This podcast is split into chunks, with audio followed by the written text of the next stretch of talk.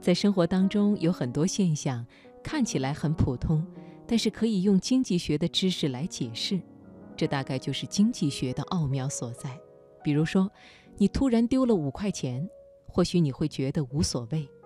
但是如果你花五块钱买了一个甜筒冰激凌，突然甜筒掉在地上，你是不是感觉非常沮丧呢？为什么会有这样的情绪发生？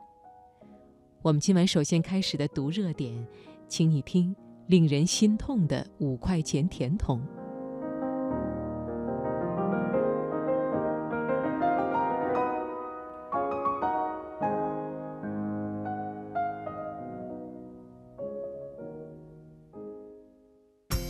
把握生活的脉搏，读出热点的精华。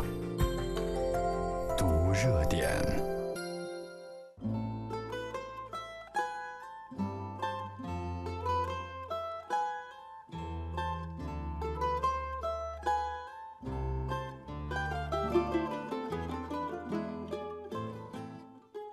为什么丢五块钱无所谓？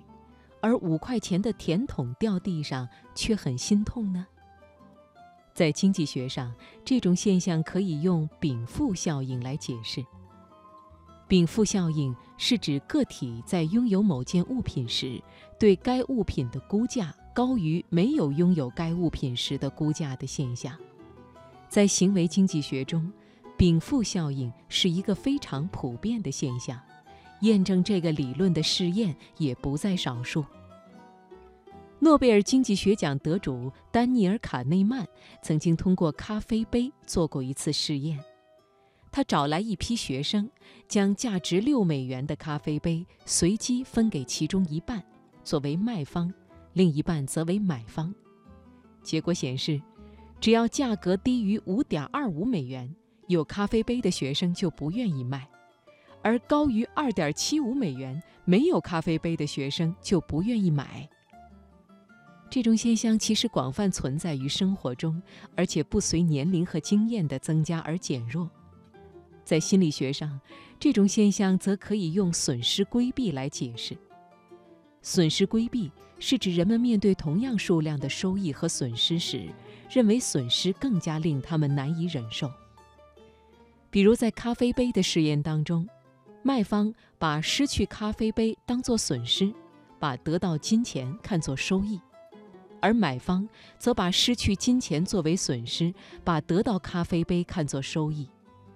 由于损失比等量收益产生的心理感受更加强烈，所以双方为了避免损失带来的痛苦，卖方尽量抬高卖价，买方尽量压低买价，从而就产生了禀赋效应。此外，心理拥有感理论也表明，在拥有一件物品之后，人会把很多自我和物品结合在一起，这让他们很难放弃这些物品。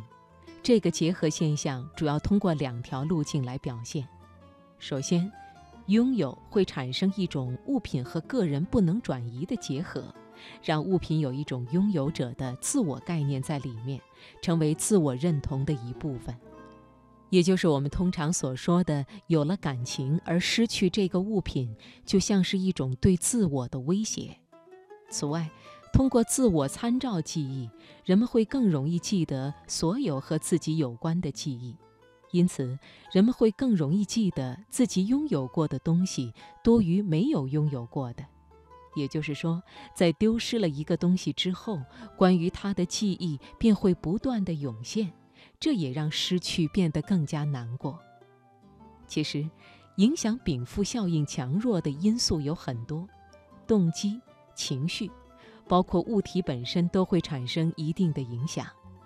比方说，如果在炎炎夏日掉了一个五块钱的甜筒，可能比丢了十块钱还痛苦；但是在冬天，可能就并不如此了。